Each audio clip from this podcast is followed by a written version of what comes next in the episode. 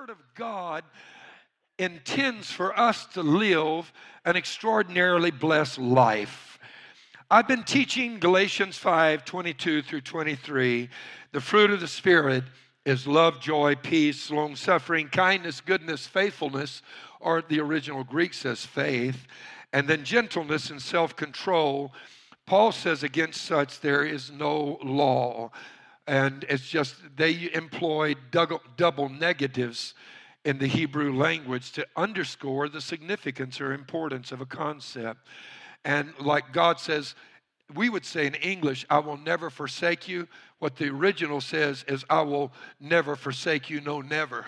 it's like God's underscoring it. I love the way they did that. And so there's no law. In other words, you are walking in, in purity before God when these characteristics are in your heart. And this is so important because I know people oftentimes deal with things like guilt and shame. And it's amazing the number of believers in the church that are held back from advancing because they feel shame. Now, shame and guilt are two different things. Guilt is what you've done that you're remorseful for, shame is you're remorse, remorseful for who you are. World of difference.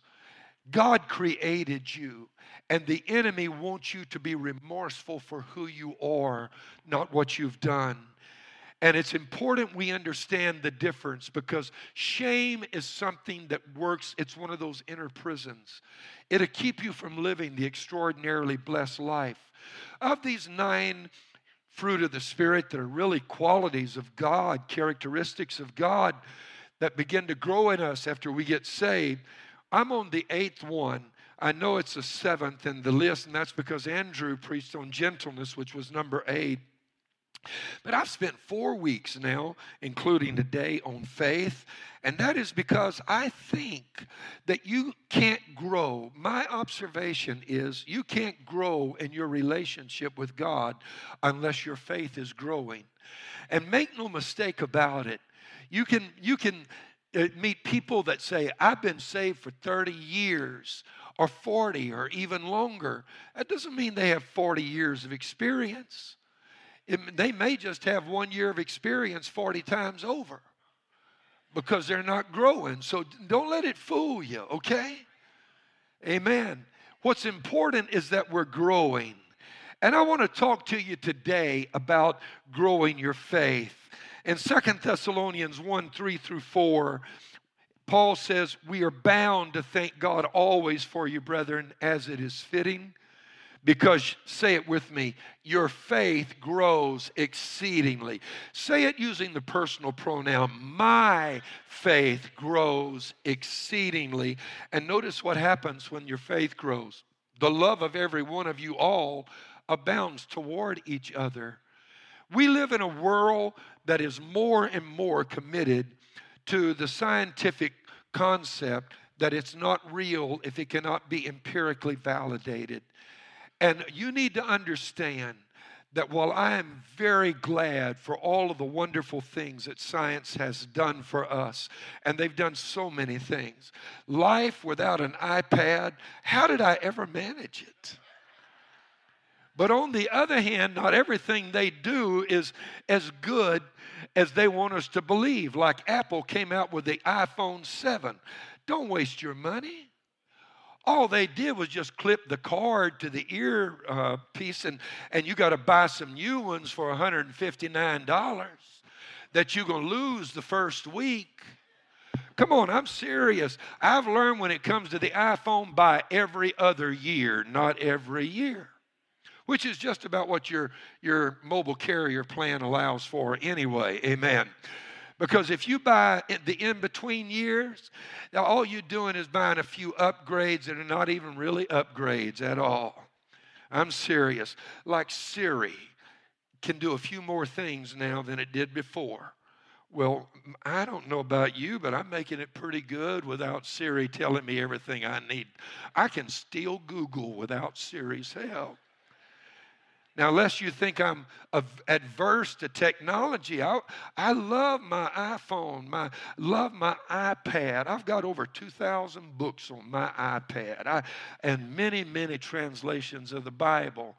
But I'm just making the point, while I really appreciate the advances in technology and science, I'm not going to fall into the, fa- the, the, the, the fallacy of believing that everything they come up with is exactly right. It isn't.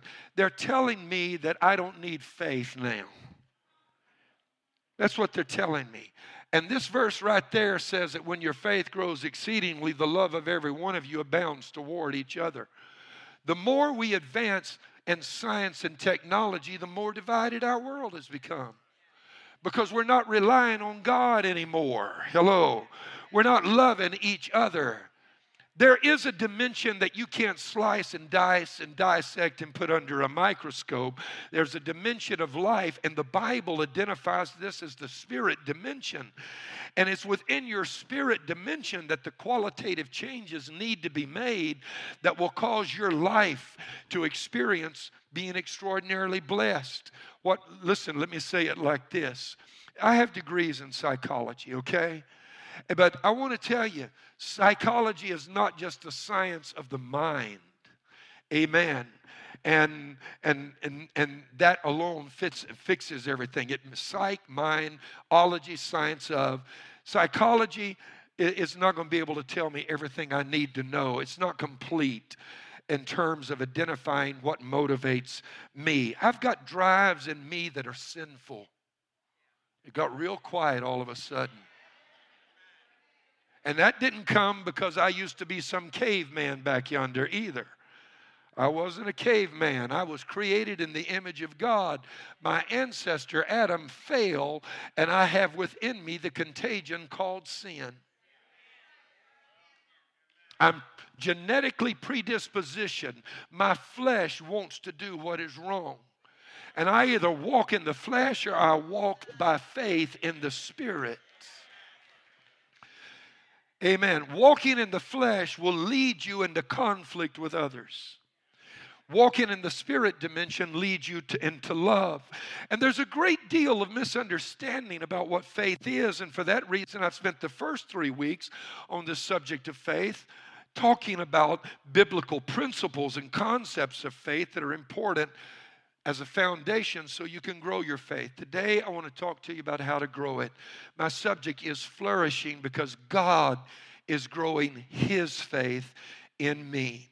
In ministers' conferences, I often talk about seven levels of faith. I mentioned four levels here, and just four so I could get through this series a little bit more quickly. That it all begins with natural faith, just to bring us to the same page.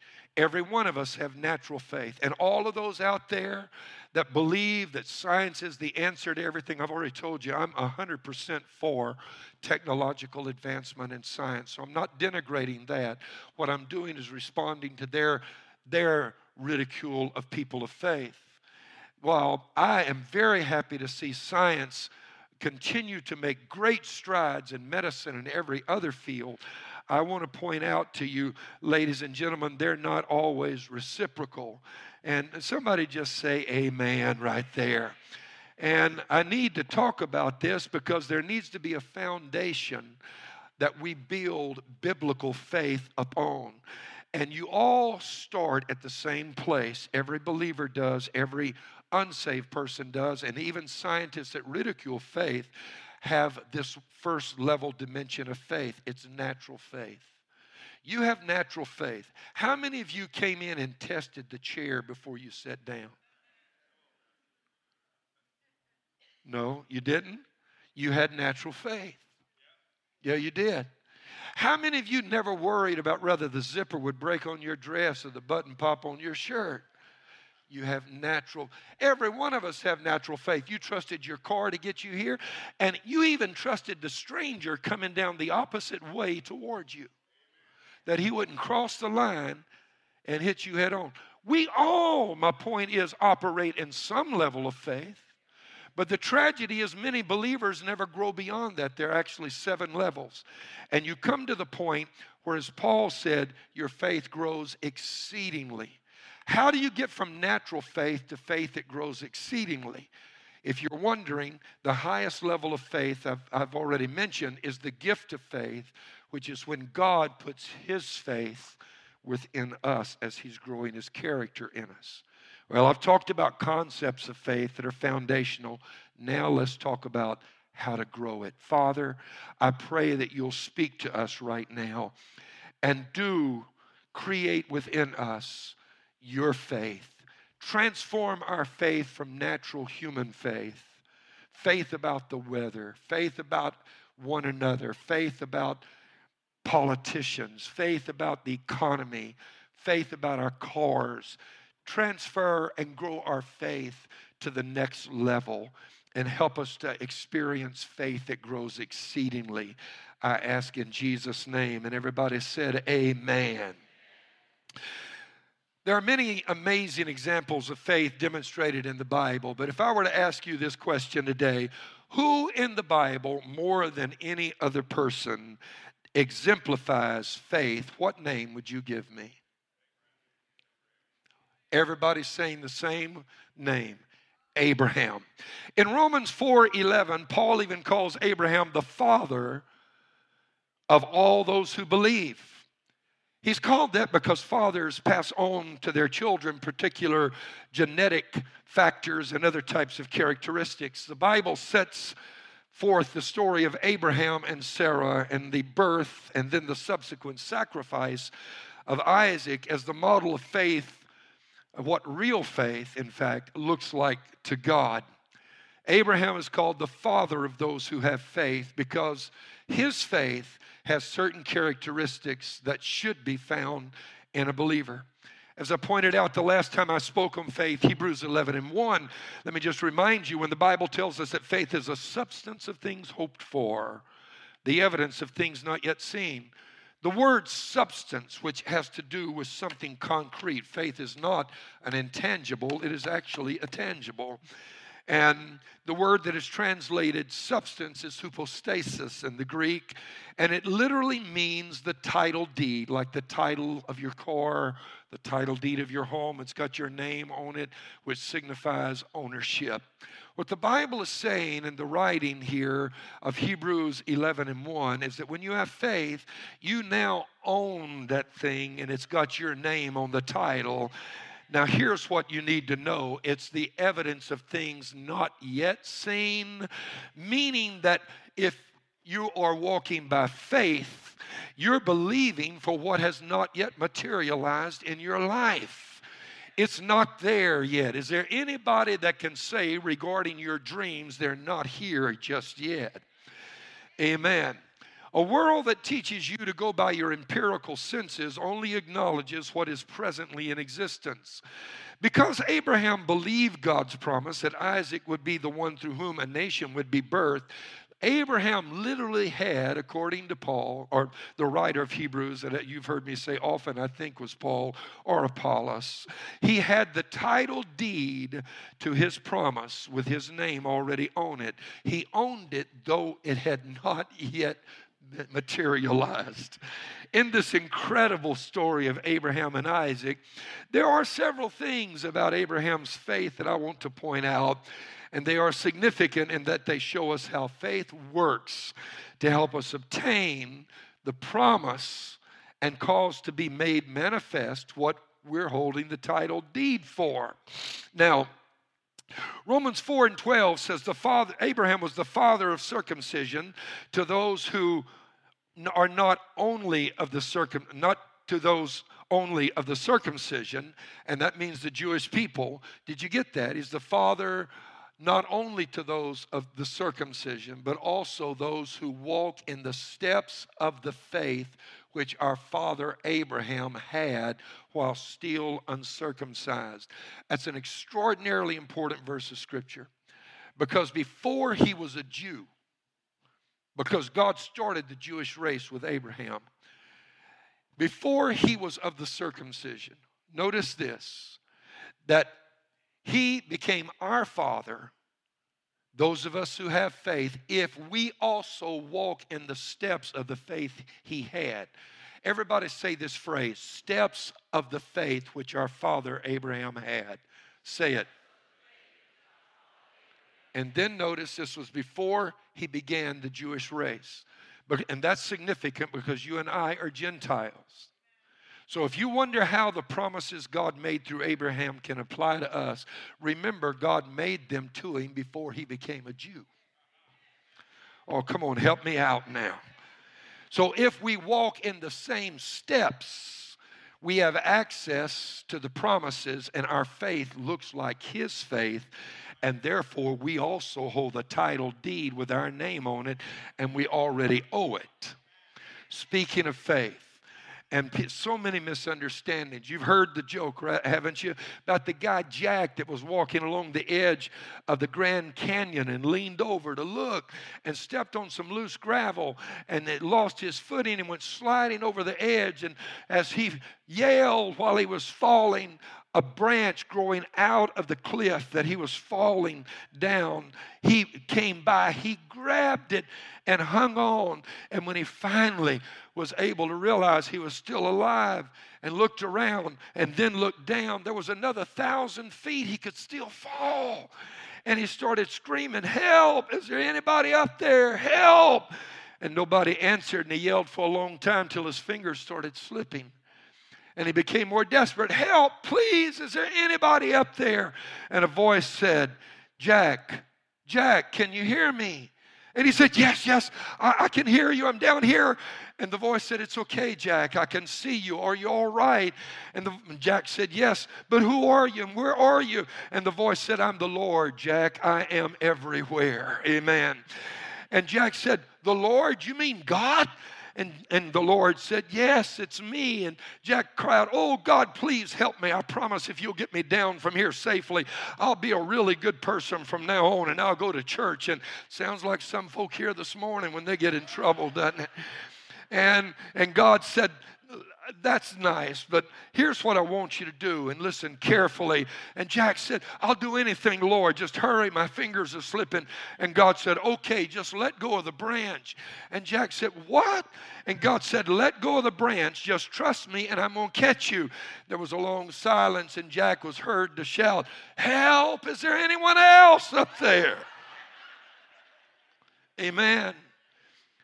Faith requires some action on our part. Specifically, there are nine things that Abraham did that caused him to go from being without children to becoming the father of a, such a multitude of descendants that they literally began a new nation. Now, that's quite, quite an extraordinary feat to go from no children to beginning a new nation that's a pretty amazing achievement you're not probably looking for you're probably not looking for anything that big to happen but the point that that verse right there makes is if you walk in the steps that Abraham walked in that led to this in his life whatever your promise is that you hold the hypostasis for, the title deed, God will make it happen because what Abraham did looked like faith to God. Amen. And that's the only one you have to please. It doesn't have to look like faith so you can please me. It needs to look like faith to God. Nine things he did, and nine is the number of birthing. These nine things birthed a nation and a multitude for Abraham. I want to tell you how to birth your dream. Nine things. Number one, Abraham had confidence in the word that God had spoken. He had a word from God one promise from God can change everything. You don't need 15, you don't need 25. All you need is one promise from God. Because God's word is creative, it contains the creative powers that will make whatever He has spoken come to pass in your life. You get a word from God and you hold on to that word, you've got the title deed to that promise in your hand. Abraham, notice that Abraham's faith was not based upon emotions or feelings or even in his circumstances, who was president and who's not president. A holy hush descended on the house. It was not founded upon who he had connections with or didn't have connections with. While he was a stranger in a barren land, as a barren man married to a barren woman, God gave him a word, and that he had faith in the word, not the land, not the circumstance, not anybody he was connected to. He got a word, and that changed everything. That's because Romans 10 17 says faith comes by hearing, and that by the Word of God. It all starts with this book I'm holding in my hand. Amen.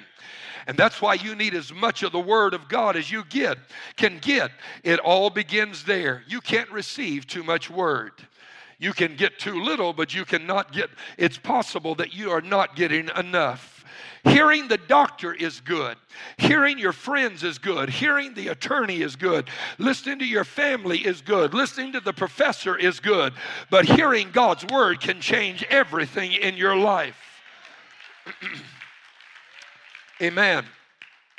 But it isn't enough to just hear it, you have to believe the word that God has given you.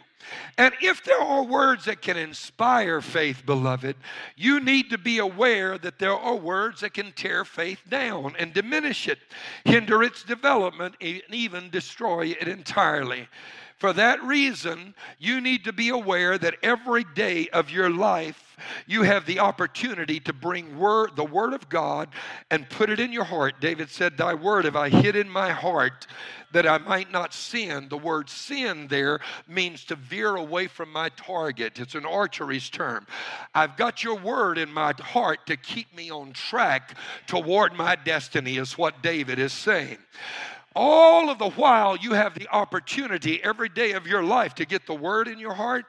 There's other word that's being put in your heart from people around you. Oh, listen to what Paul said here. 1 Corinthians 14 and 10. There are, it may be, so many kinds of languages in the world. The King James says there are many voices, and none of them is without significance. There are voices speaking into your life every day. The media is speaking, politicians are speaking, friends are speaking, co workers are speaking, the devil is even speaking, your circumstances are speaking. Oh, come on, help me out here. Which one are you getting the most word from? Is what I want to ask you. Because you get all this other word that tears down, and you need the word of God because that's what builds up and creates good things. This is one reason, and I said it earlier, and it looks like I'm picking on politicians, but I hate every four years in the election cycle that things could go so negative so fast.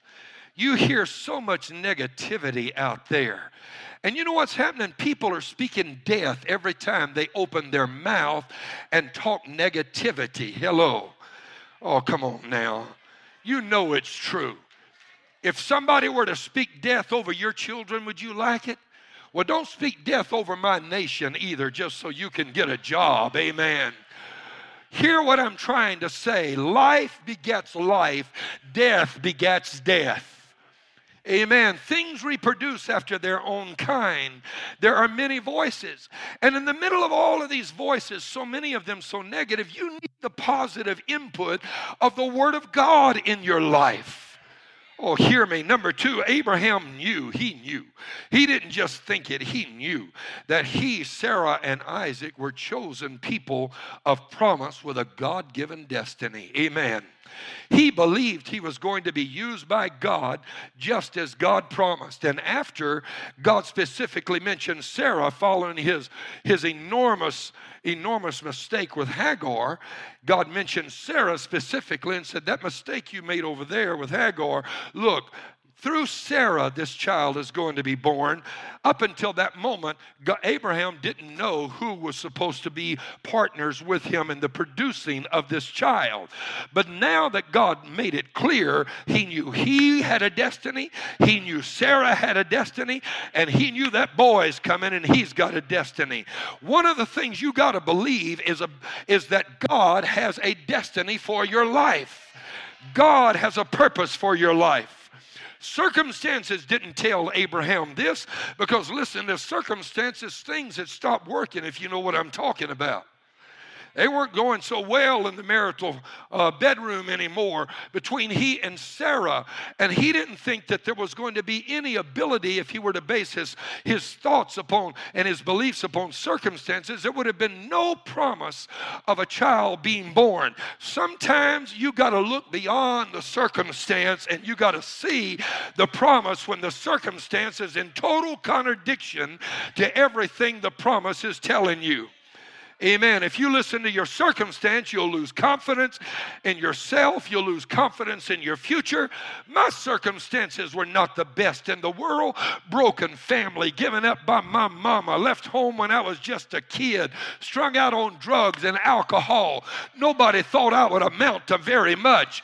But you know what? I had a destiny, and, and I've come to believe look, whatever I'm going through, Whatever I'm going through, I just want you to know somebody's talking to you right now, and the hand of God is on his life, and God has a plan for me, and God has a purpose for me.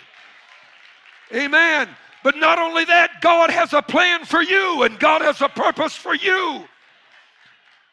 Has it always looked like that in my life? No, a thousand times no. Second Corinthians 5 and 7. I've learned we walk by faith and not by sight. If I went by all the stuff I saw in my life, I'd have given up a long time ago.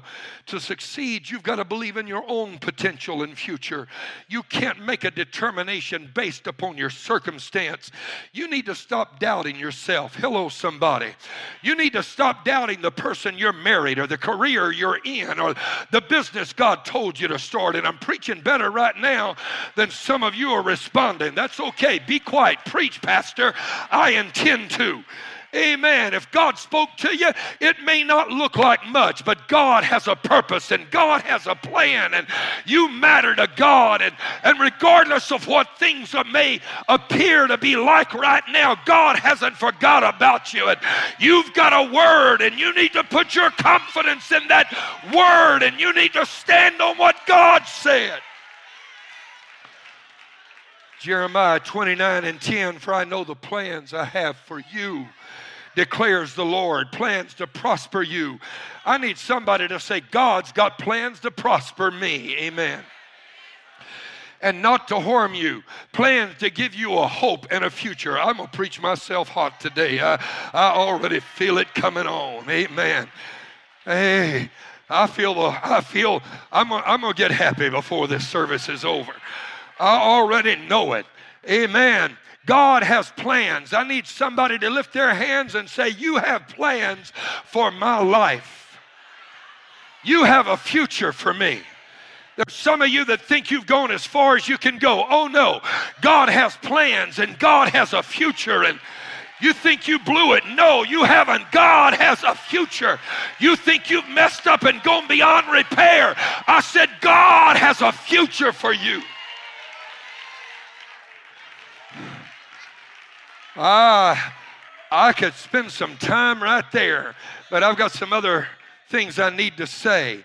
Third, Abraham realized you never lose anything when you're serving God and walking by faith.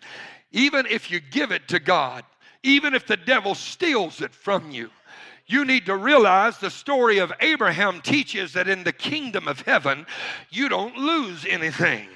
When you're walking by faith, you see, Abraham could offer that boy because he knew God said Isaac was going to be the father of a nation. That required an Isaac that was alive. Hear what I'm saying? God's asked me to take him and offer him as a sacrifice. But for the promise to be fulfilled, that boy's got to be alive. How can you take that boy in apparent contradiction to what God has already proposed will happen and offer him as a sacrifice? It's because he understood what you give to God, you never lose when you're walking by faith. You may let it go, but God always brings it back. Amen. Amen. Abraham told the servants to wait and that he and the boy would go worship and then return. Why did he say they would both return when he was climbing that mountain, knowing that he was going to offer Isaac as a sacrifice? He knew that God had a purpose that required that Isaac live. He knew that even if he gave Isaac to God, he wouldn't lose Isaac. The principle is extraordinary. What you give to God, you never lose. Amen. Peter began to say, Mark 10, see, we've left all and followed you. So Jesus answered and said, Assuredly, I say to you, there is no one who has left houses or brothers or sisters or father or mother, or wife or children or lands for my sake and the gospels, who shall not, say it with me, receive an hundredfold. Say now, say now, say now in this time houses and brothers, sisters, mothers, children, lands with persecutions, and in the age to come, eternal life. We believers have been sold a bill of goods. We think it's all going to be pie in the sky when you die by and by. But Jesus said, I'll give it back to you right now. Give it to me, I'll restore it. But here's where I'm going with that. That principle also works if you're walking by faith and the enemy steals from you. Now, there's such a thing as losing what you have because you wouldn't listen to the Word of God. And you're walking in disobedience or you're walking in rebellion. If you lose it then, shame on you. Sorry. Amen. My heart goes out to you. But if you're walking by faith and the enemy comes up and blindsides you, don't fret it, don't sweat it, because God's going to give it back to you because anything the enemy has stolen, God will always give it back if you continue to walk it out by faith. You see, what you've got to know is that there's something going on in the spiritual dimension. Hmm. Abraham, I'll get to that in a moment. Abraham made certain that his actions were consistent with faith in the word God gave him. And so, even when the enemy is stolen, even when you're in the middle of reversals, even when you're in the middle of problems, walk it out by faith. Keep believing. I got the title deed. Amen. Keep rejoicing. That's, that is so vividly demonstrated in the fact that for 25 years, you know what they called Abram? Abraham. You know what Abraham means? Father of nations. They called him Father of nations when he didn't have a single child. Come on now, help me out. Abraham, supper's ready. All the neighbors. they got 15 kids. He has none. Father of nations. His circumstances belied the future promise. Amen. But Abraham continued to act in faith and believe the promise. Why? Because faith by itself, if not accompanied by action, James said in James 2, is dead.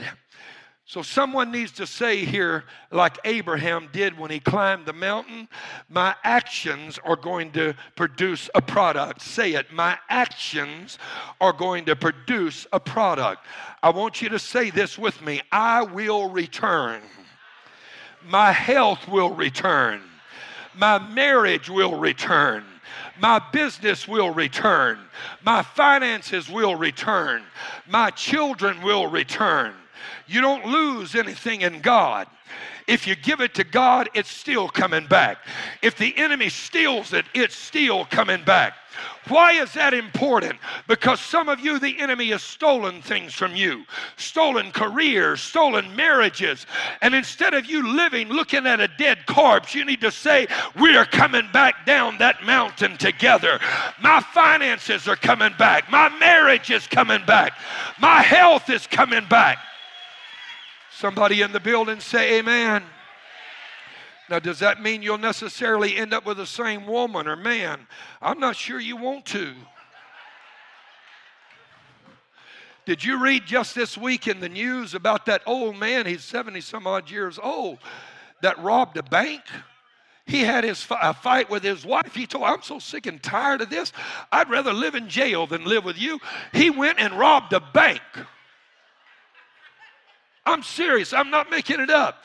They gave him $3,000. He went and sat down in the floor The bank security guard didn't know what was going on. Came up and said, Sir, what's the problem? He said, I'm the guy you're looking for. I just robbed this bank here. They arrested him. When they asked him, What are you doing? He said, I decided I'd rather live in prison than be with this woman any longer. Amen.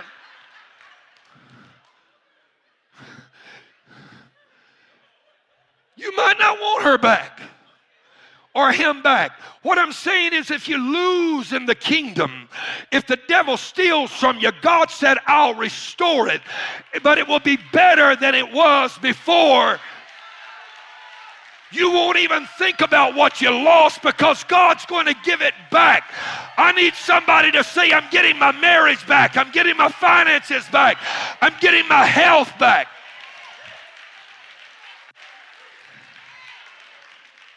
Now, of course, you understand that ideally God wants your present marriage to work, but I'm referring to those circumstances where people are here today that were victimized because their partner in a relationship would not be obedient to God.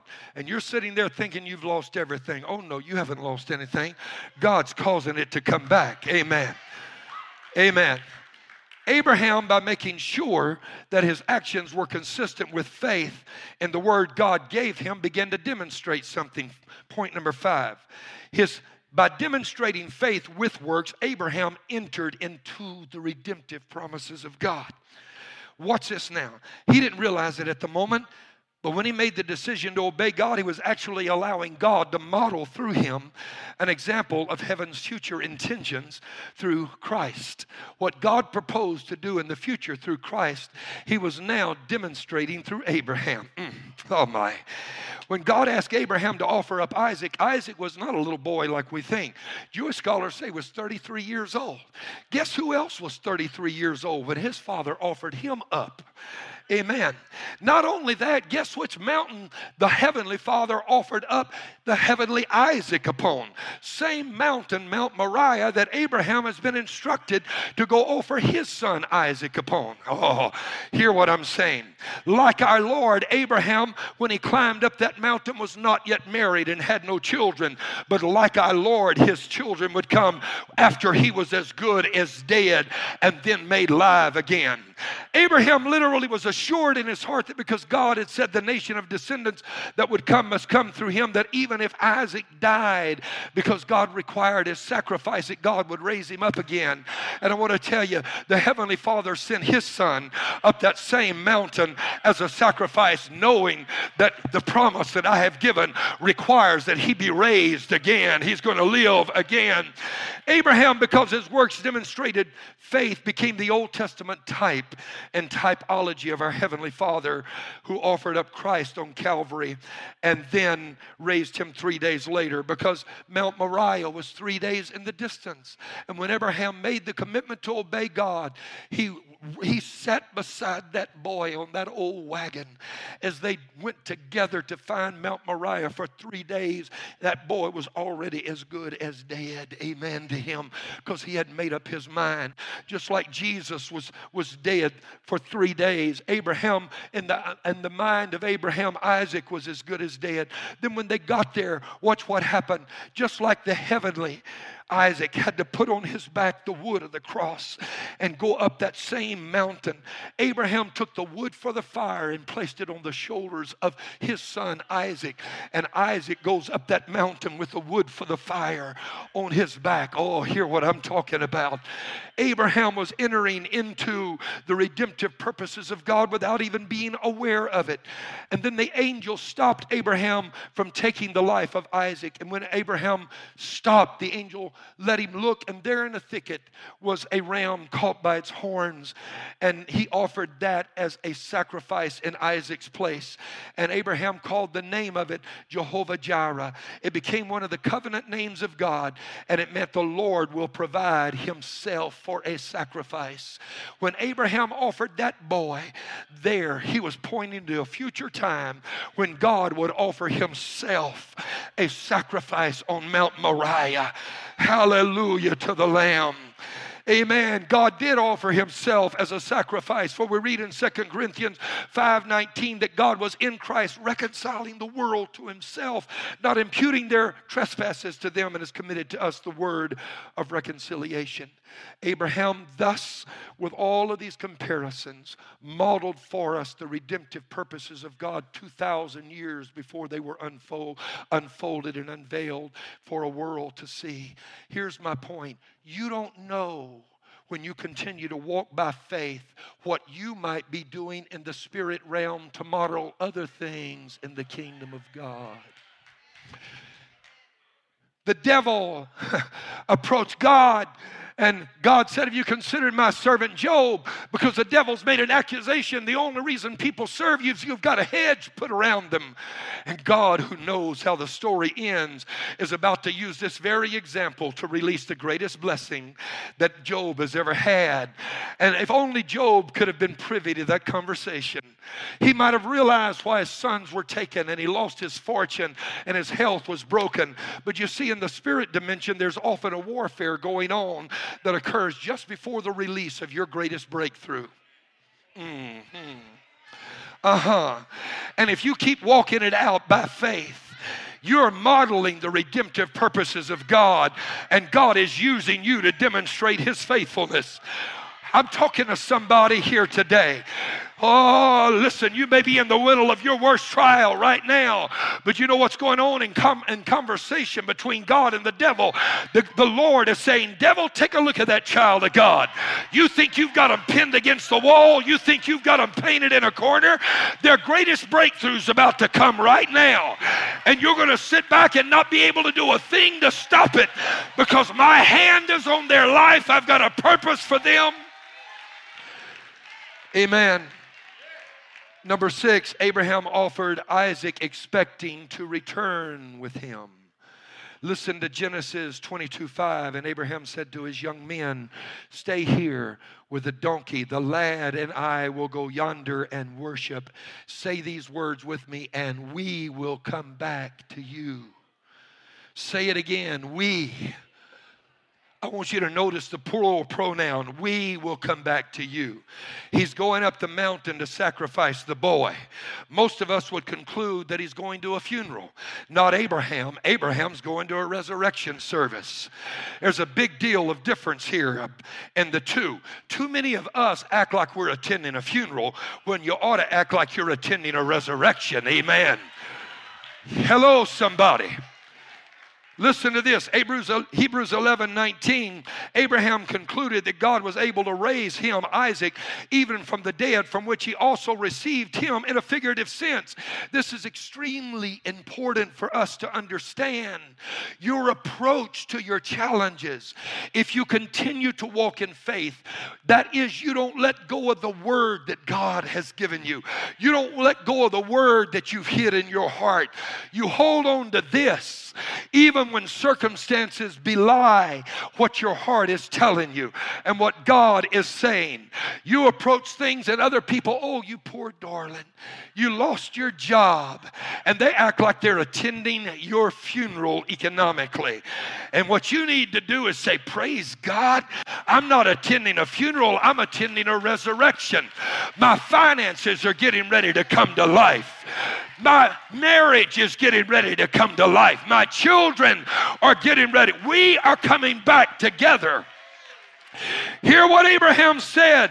We will come back. I need somebody to stand and say, My marriage is coming back. My family's coming back. My finances are coming back. Can I hear somebody in the building? Somebody that has a need? Somebody that is here today? Somebody in this building, you you think you've lost some stuff and you're mourning over it. Stop mourning and start rejoicing and saying, I'm turning this funeral into a resurrection right now. I'm not going to cry anymore. I'm not going to weep anymore. I'm going to rejoice because I know that God keeps his promises. I'm talking to somebody that's lost a job, and right now you're on the verge of the greatest breakthrough you've ever had in your life. I feel it in the Holy Spirit right now. Don't walk around with your lip dragging on your shoe top. Lift your hands and say, Today is resurrection. Amen. Give the Lord some praise, somebody.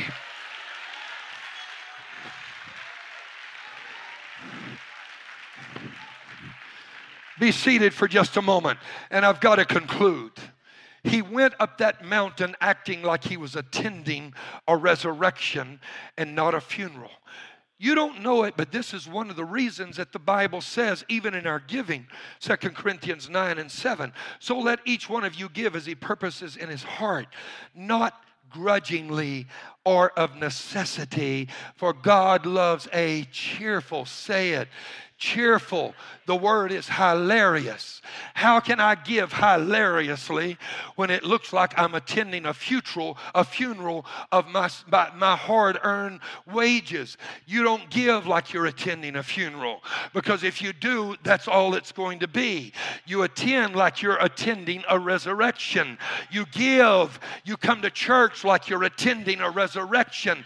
You give your time. You give. You give your resources. You give your your your energy into ministry. You help other people, but stop acting like you're doing them a big favor. You're doing more of a favor to yourself than you are to them.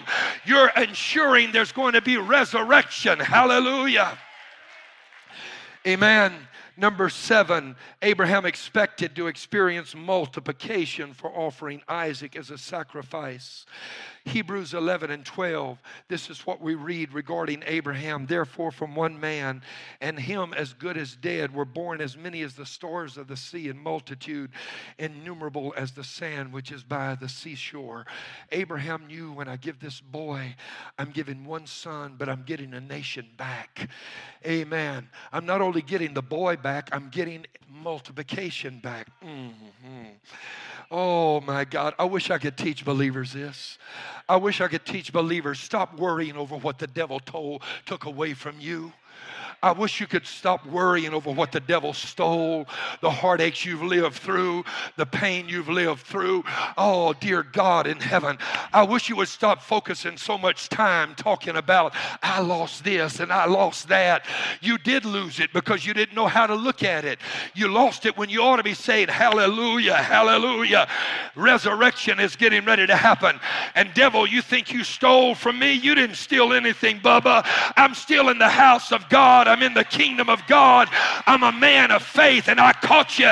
And according to the scripture, I'm getting it back seven times over. I'm getting it back with interest. I'm getting it back. You've been passed over in your career. You've lost a job. Don't cry, rejoice. Give it to God and say, God, it's yours. I'm letting it go, but I'm expecting to come back down the mountain with my Isaac. Somebody say, I'm coming back with my Isaac. I'm coming back with my Isaac. And I'm coming back with interest. Number eight, Abraham considered his sacrifice worship, not sacrifice. Too many of us talk about what we've lost, what we've given up, what we surrendered, what we've done for the kingdom. Don't look at it that way. Genesis 22 5. Abraham said to his young men, Stay here with the donkey. The lad and I are going to go, say it, yonder and what? He's being asked to give the greatest sacrifice of his life his son. This is an amazing thing. In his entire life, he will never give anything this large again. He will never be called upon to make a sacrifice like this. You get, you get to that place once in a while in your life where God asks for more than he's ever asked before. And when he asks, our response determines whether or not we receive multiplication. Because when God comes and asks it, do we look at it as sacrifice or do we say, okay, Lord, here's my worship? Can I tell you what I've learned about God? When we call it worship, He calls it sacrifice. and He rewards us. But when we call it sacrifice, He doesn't receive it as worship. And the only reward we get is the badge and the honor of what it cost us. Don't let that happen. Listen to this.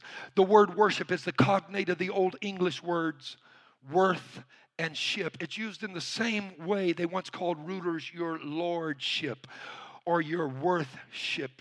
The ship being the part of the word that is abbreviated from the word relationship. So, therefore, lordship means my relationship with Him. He, I call Him lordship because my relationship is He's my Lord, my ruler. Did you get upset the way they treated our president in China? Oh, I didn't like that. Y'all didn't hear about that? Y'all better read the news once in a while. They didn't even honor him when he landed there in China, made him use some other stairs and all kind. I said, fee, fi, fo, fum. I, I didn't like that because of the dignity and the lofty position of that office and the demands of honor that are placed for someone to occupy it. But here, listen to what I'm, I'm telling you. There needs to be some things that you honor in your life. And when you when you worship, you need to realize that it means my relationship with him is that he is worth what I am doing right now. Therefore, he this is worship, worship. Amen. Say worship. Would you do that? I want to ask you, is he worth your attendance in church? I want to ask you, is he worth your praise? I want to ask you, is he worth you being in the house of God? I want to know, is there somebody that's found out just how valuable he really is? And, oh, you say, why do you act like that when you go to church? Clap your hands. Or why, why are, you, are you so passionate about God? It's because it's worship. He's worth all of this. My relationship with Him has brought me to a point of understanding that I see His worth. He's worth more than anything else that I've ever come across in my life. He's worth more than houses and lands and silver and gold. Oh, somebody here say hallelujah. And when you count it as worship, God says, Look at the sacrifice. And since you can't outgive God, God says, Let me give you a harvest now. And the ninth thing that Abraham did is he knew his harvest would come sooner rather than later. His faith was is that Isaac would walk back down the mountain with him. He wasn't going home and Isaac was going to show up 30 years from now. When I come back down the mountain, he told the young men, I will be with my son. I need somebody in this building to say my harvest is coming sooner rather than later. I need somebody to say my breakthrough's coming sooner rather than later. Next time you see me in church, Pastor, don't be surprised if my breakthrough has come. Next time you see me in the house of God, don't be surprised if I have a new job. Don't be surprised if we work to a different place in our marriage. Don't be surprised if I walk in under my own strength when somebody had to push me in in a wheelchair today because my harvest is getting ready to come and I'm looking for it sooner rather than later. I need some people that are on the verge of seeing a breakthrough to say sooner rather than later. If you've suffered depression, I want to speak a word over you. If you'll have faith, it won't take you 10 years of therapy. God can fix it this weekend. Amen. I want to tell somebody that you got a bad diagnosis, but it doesn't require weeks of destructive chemotherapy to heal cancer in your body. God may heal it all while you're in this house right now, in the middle of this place, worshiping God. I want to tell somebody that over the last 15 years, your marriage has gone through trauma and you think it's almost over, but by next Sunday, you could be on your second honeymoon because God can cause you to come back down the mountain with your marriage, with your promise. With your promise, we will come back to you.